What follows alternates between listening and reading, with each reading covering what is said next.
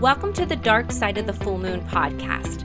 I'm Jennifer Silliman, and this show is continuing the conversations started in the award winning first ever documentary film about maternal mental health. My journey as an advocate began through the power of storytelling. With this podcast, I hope to create a community of women and professionals sharing their own powerful narratives to let others know they're not alone and help is out there. Keep in mind that some of the stories you will hear may be triggering, but it's important they be told. This podcast is not a replacement for professional help from a licensed medical provider. If you or someone you know is suffering due to a maternal mental health condition, please contact your medical provider or call or text message the Postpartum Support International Helpline at 1 800 944 4773. Now let's continue the conversation.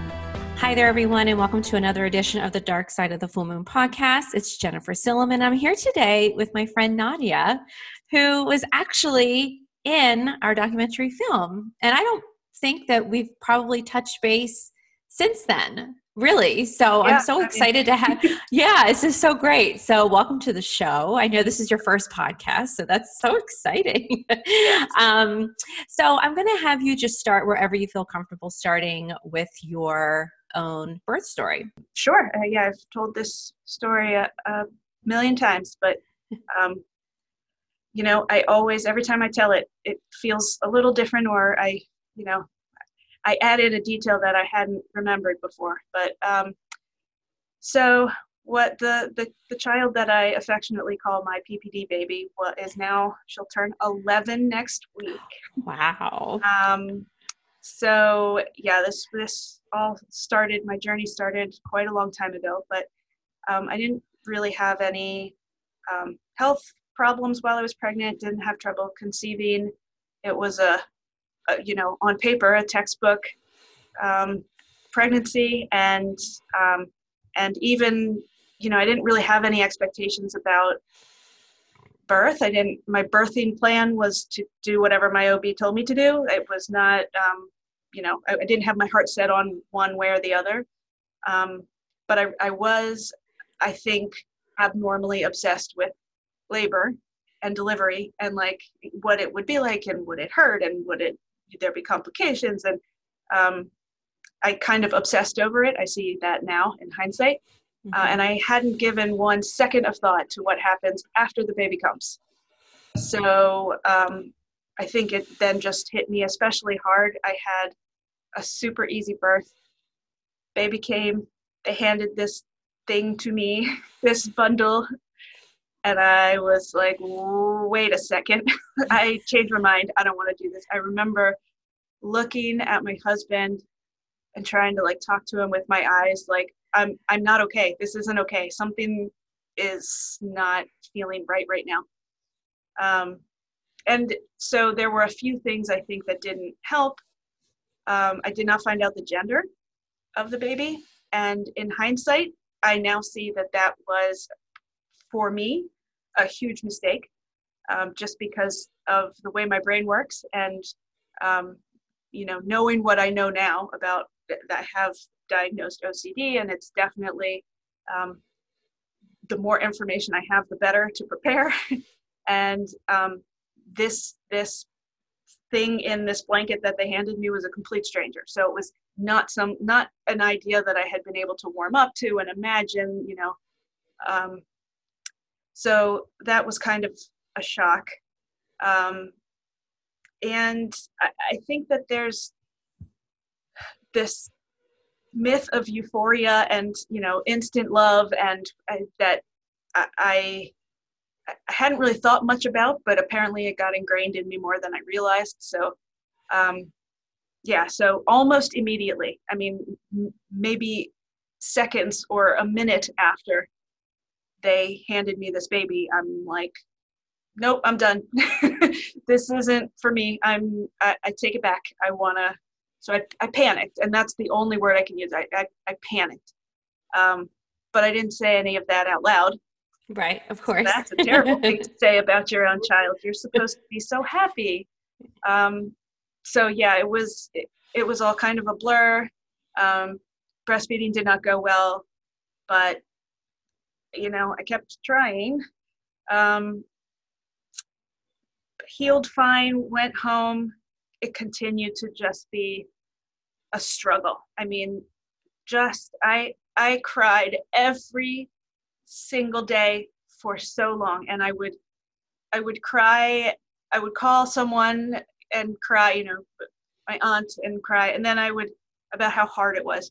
Then I would call somebody else, but they didn't know I had just called the other person and so nobody really realized how bad I was, right? Because I was just sort of touching as many people as I could. Um, and my husband was going to work, and it, you know he was great. He, but he, one of the um, things that helped everything go a little more undetected longer than usual is that my baby was colicky, which in itself is not a serious problem, um, but it, it it definitely made it so much worse. You know, I and now again in hindsight, I see like mothers are biologically programmed to respond to that cry, right? And then when you're mm-hmm. crying for no reason, right. and it just keeps going, um, it, it turns into, in my mind, a statement about me and what kind of mother I am. And um, I was sure something was wrong. I went to the pediatrician so often that she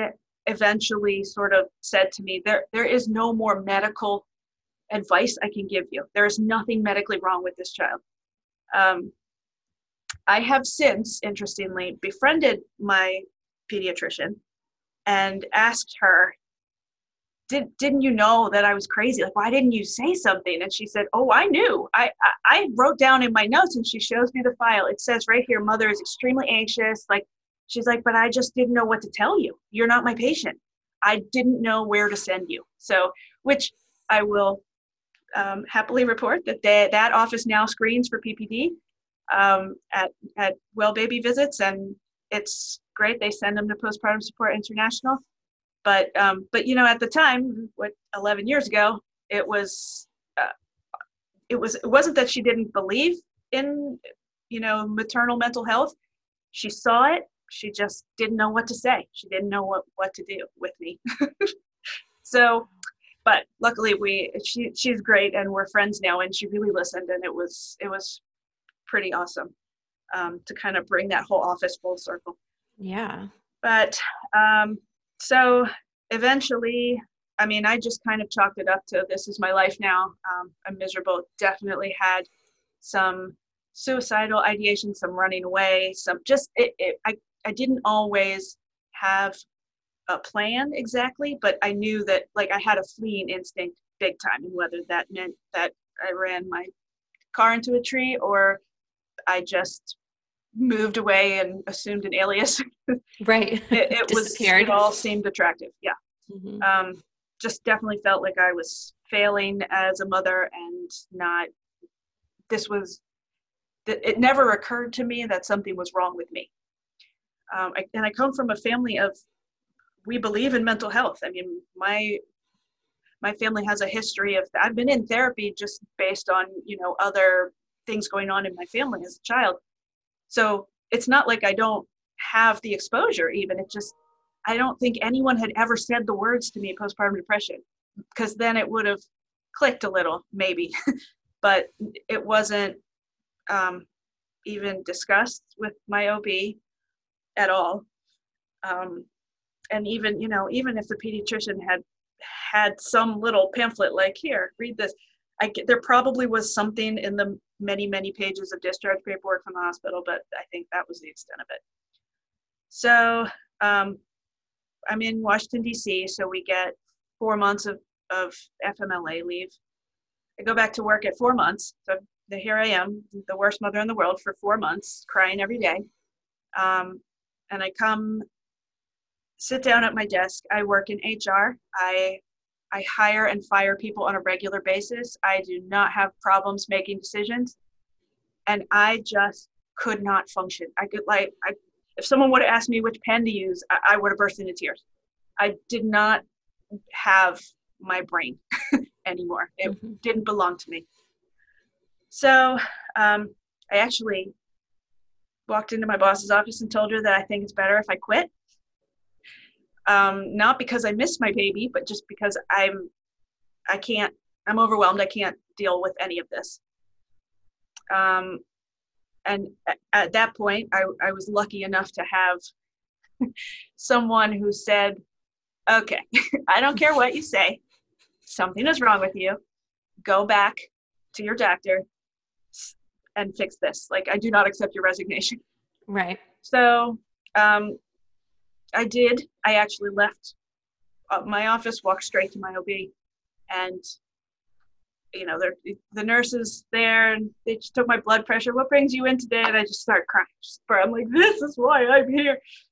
Had no idea what. I mean, I wasn't sleeping. I wasn't eating. I didn't know that any of the things I was going through weren't really normal. Because it, it seems to make well, your baby's crying, so of course you're crying, and um, you know, well, you have a new baby, so of course you're not sleeping. right. But things you're tired. Right. Right. Um, things that I now see are just.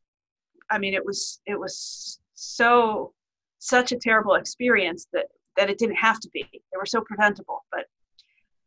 Um, so that began my journey. Four months after birth is really when it all started to get a little tiny bit better. I think even just saying it out loud, I felt like, uh, you know, it wasn't a conscious thought, but just something like, okay, maybe, maybe, maybe it's not me. maybe it's um, something else. And it was a long road. I mean, this, this, the U.S. healthcare system leaves a lot to be desired. So, and again, I work in HR, so I am the administrator for my health insurance. Like, I know the language and it was not easy and i can't i mean i ended up getting a referral from a friend for someone who because i was a, a referral from a friend made an opening for me right but i, I just it, i even now i'm baffled that it, it's such a herculean feat to just get help but um yeah i got i got real lucky and the, the therapist that I wound up with is amazing. And also coincidentally she had a private practice in the evening um, but she works at nih at the maternal mental health study that they've been doing. And it was just incredible to be able to you know she knew so much about what I was experiencing without me even telling her. Um, so it, it wasn't a journey of someone who's inexperienced with this topic kind of navigating it together. She was like, okay, I can, I can break this all down for you. So from there, it was just building on myself, right, in my own journey. But, um, and I enlisted pharmaceutical aid happily, and it was the best decision I ever made, and I will never turn back. I, I really think that the um, the medicine t- saved my life. The therapy kept it all, kept me together, right, and and showed me the direction. But without the medication, I, I wouldn't have physically been able to make it. Um, and I also discovered something that I like to shout from the rooftops, which is that there's this whole branch of psychiatry just for maternal mental health. Like the most psychiatrists don't want to touch a pregnant or breastfeeding or postpartum woman with a 10 foot pole. And I mean, I don't know if it's just the area I live in, but I found people that were like, "Oh, honey, yes, come, you know, come, come here. I'll, I'll get you right." They're not afraid of prescribing, um, you know, ha- happily aggressive in a good way with the medication, and it worked. And it was, you know, I still had my, my journey of trying to figure out what medicine was the best, but it was just the best thing I ever could have done. So um, I actually also went to a support group. Um, I was super nervous at first because that just sounds weird. um, but I really went to the group not thinking that I would um, get much out of it, right? Like I, I was hesitant, but I told my therapist I would, and she's like, I really think you should. Okay, fine. So I'll go. I left there lighter, like like bricks had been lifted from my chest. It was unbelievable. I mean, these are just pure support groups, right? They're, it, this wasn't even run by a therapist or, and to have just to sit there and say things that you think are terrible to say about how you don't like new being a new mother mm-hmm. and have the person across from you go, yeah, I know, right? It was awful. And I did the same thing. And you're like, oh, that is really awesome. Yeah, that's awesome. Yeah. it's it such a great just, feeling. It was incredible. And so I have now, all these years, sort of touted um, how valuable peer support is. It's just unbelievable how much better it feels when people understand you and don't look at you like you have that, you know, just the worst mother ever. Um, right. So I actually have, um, after you know a couple years, flash forward a couple years, I started my own support group, peer support group, um, with Postpartum Support International, and it was great. And I ran it for eight years. Um, I have since stopped just recently. Um, I actually feel like the main reason I stopped is that I, I feel like I'm less connected. Right, my kid's 11, so um, it gets it, it gets a little harder, and I I think that that's valuable. So being able to say, you know, oh, I, I barely remember changing diapers at this point, so you right. know things like that.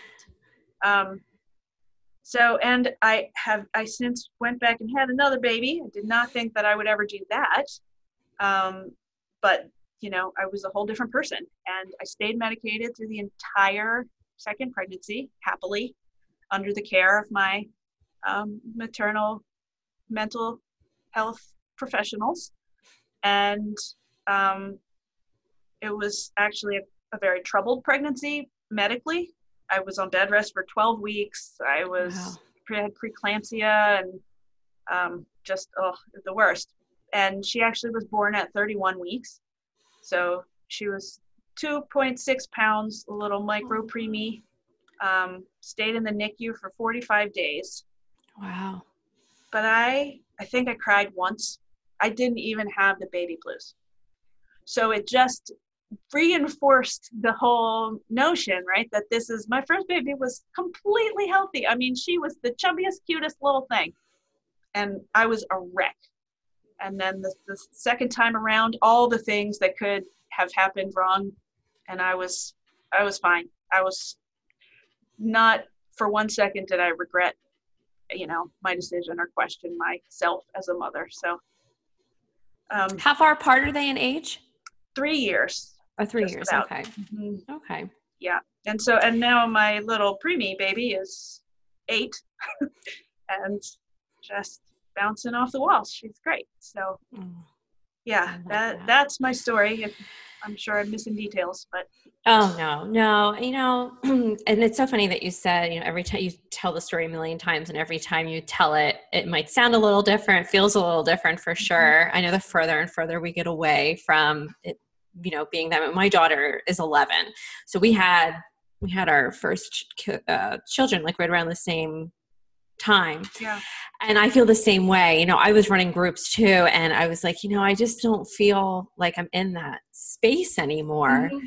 to be, um, I don't know, be a, to feel relatable. like a, relatable or that I really have much value to give. I mean, I feel mm-hmm. like they needed somebody who was a little bit more closer to the situation or mm-hmm. even kind of just knew where the where the science is now and what you know and be caught up in all of those things um, and I had exited this realm for quite some time because of my own relapse in 2017. It became too much to even hear other people's stories, or mm.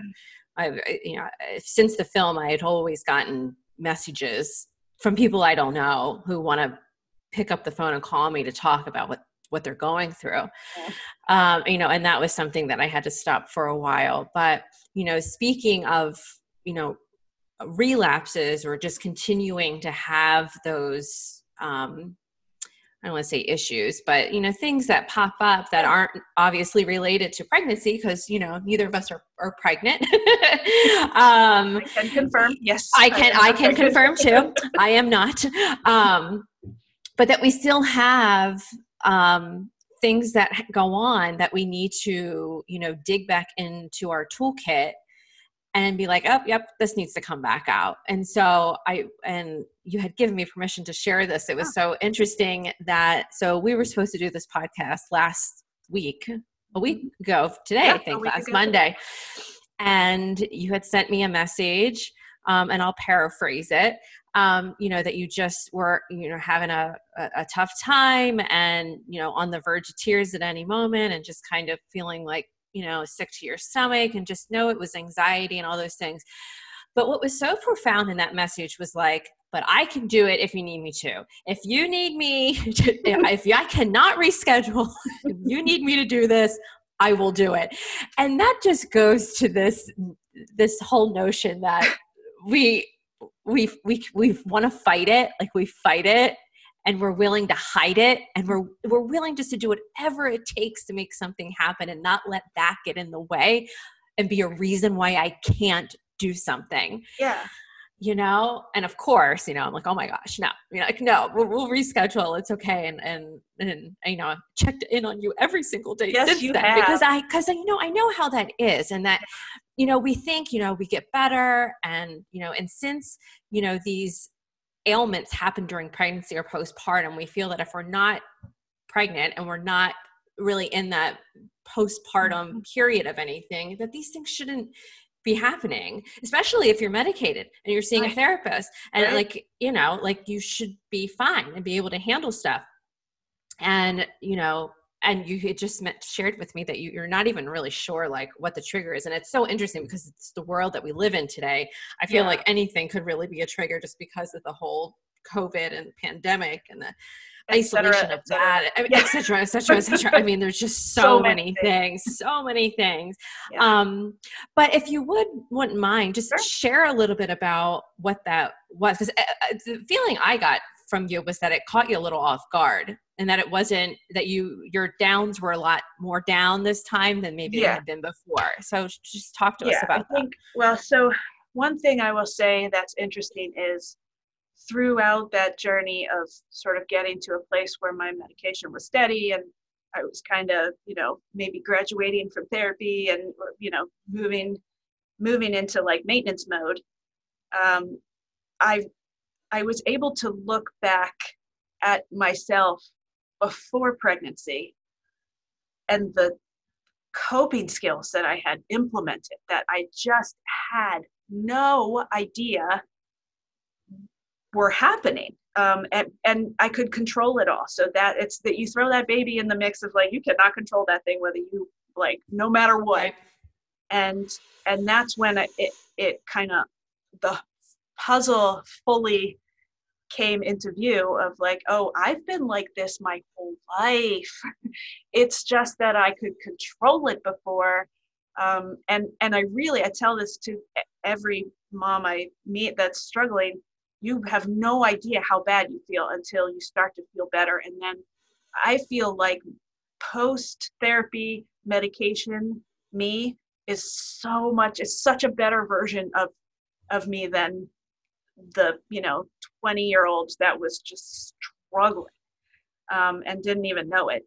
So i i do now know um, and um, i've made peace with i have super high anxiety just by default. I am ocd like to the point that i didn't know it, i didn't know enough about ocd before but um, you know people will hear me say that and be like, "Oh, do you wash your hands a lot or something?" Like, no, you have no idea. I'm I'm I've got O, I've got C. It's there I have them both. Right. Um, but so that I think is has really been the strongest focus for me. And you know, I I have um, medication that tackles a lot of the obsessive thoughts and um, but sometimes they just get the best of me and if i have the perfect storm especially of you know even when i can trace it back to one thing or another um, it's usually more than this one thing happened. It, it's uh, the glass is so full already right? So this one drop might have been what made it spill over but it was getting full. And yeah. i can kind of sometimes now sense that um, my glass is getting full but um, but you know sometimes it's just things you never even considered. Like we're i think honestly I've reflected on a little bit since since last week. It it has a lot to do with um, the world opening back up. Oddly, I really think that that is causing me some anxiety. Just uh, not because I'm not thrilled that this is you know going away, hopefully, or right. with the lights at the end of the tunnel, but it just it's another when you have anxiety just it's another now unknown territory of what this new normal will be and you know expectations and it's I was I kind of had a rhythm here. Right right. quarantine. So, exactly and and you said it so well you know our coping skills and all of those things you were talking about pre-pregnancy and i feel like this whole reopening of our world is like having a new baby. It's mm-hmm. like everything every little thing is going to be different now everything yeah, um travel eh, like just grocery socially, shopping was like every socially everything was yeah. just so different mm-hmm. um and so when you when you and that's the thing i don't think it's going to be like it was and i and, and, i find that to be very an uneasy feeling yeah. wondering well what is it going to be mm-hmm. like um and it's not even so much the covid the virus that's haunting me. I mean, it's scary, right. but it is more the socialization piece. I mean, I'm flying next month and there was just a news story about how the the percentage of like volatile flyers has gone up like people just getting angry on planes and stuff and i'm like oh, really gosh. like like that's not what i want to hear right now no. like i don't need to, you know like i just i'm not worried about someone coughing on me i'm worried about someone having a, a freak like, attack on them yeah. yeah. and then have to land somewhere because they're hostile right you know like that's not something that was on your radar before was not something really? on my radar before like it just really wasn't you know so yeah i mean those things can cause a lot of anxiety. And I and I loved your um, the way you had said, you know, the cup was really full, and maybe it was just that one little drop that made it yeah. spill over, but it was getting really full. And I think we have to know when that's happening. And I think for people that have been through experiences like we have, we have a really good radar as to when. And you know, I don't know about you, but the people around me also know mm. before I see it sometimes mm. that you know something's not right like you yeah. need to take a day to you know a mental health day or yeah.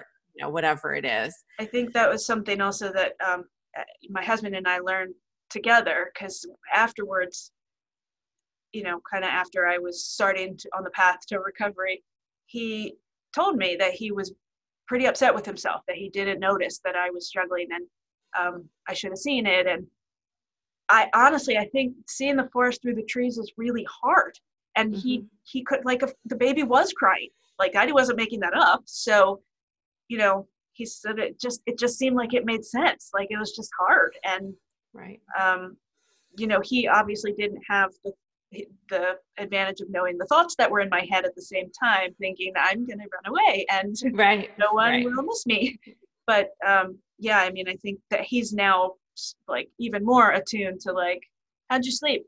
You okay? right. yeah, that kind of thing. yeah, so. for sure. Oh, what a story. And I'm so, I thank you so much for sharing your recent kind of, you know, yeah thing that was happening because I just think that's so important that, you know, women know that even when you go through all of this, and even if you're not diagnosed with something, you know, I have since been diagnosed with bipolar, you know, you have OCD and you know so and high anxiety i mean these things can just happen i mean they just sure. but knowing what tools you need to use whether it's getting a good night's sleep maybe going for a walk you know like those mm-hmm. things are parts of our toolkit um, that can be really helpful when we start to feel like we're you know uneasy but yeah. i also tell people if you have symptoms like this that are lasting for more than two weeks go see your healthcare provider because right. it's probably not just a bad day. Um, it probably might not. be probably something more than that. I um, tell the moms that would come to the group who would often say like, I don't really know if I belong here. I'm, I don't know if I have postpartum depression. I'm like, it doesn't matter what you call it, right? It, maybe you do, maybe you don't. Doesn't matter. Why don't you just come in and talk to me about you know whatever you're feeling? And that's right. I, I still feel that way about most mental health issues. It's absolutely. Absolutely. You don't need to have a diagnosis to you know experience things that are troubling and that you need to tell somebody. Mm-hmm. um, and especially hear other people tell them tell you their story which might sound very similar. I mean there's nothing better than having somebody say the things that you maybe couldn't say and you're like oh mm-hmm. my gosh yes. And you said that you know about just feeling like a terrible mother and then having a mom go yeah like i did not like my kid first like my kid. Still don't and then i was yeah, right you're like yeah i still don't like my kid but you know that's something that's a completely different topic um, no but i i hear you it's it's such a such a powerful story and i'm so glad you brought up support groups because that is something that i try to talk about a lot that even if you you know feel like it's maybe not something that's going to be helpful to just try it yeah. um, you know and groups mostly now are virtual so right. they're pretty much available any time of day right. um, yeah right you don't have home. much to lose just try yeah i mean just try it so, all right, Nadia. Well, thank you so much for joining me today, Nadia. I really appreciate your insight and hearing your story. Thank you.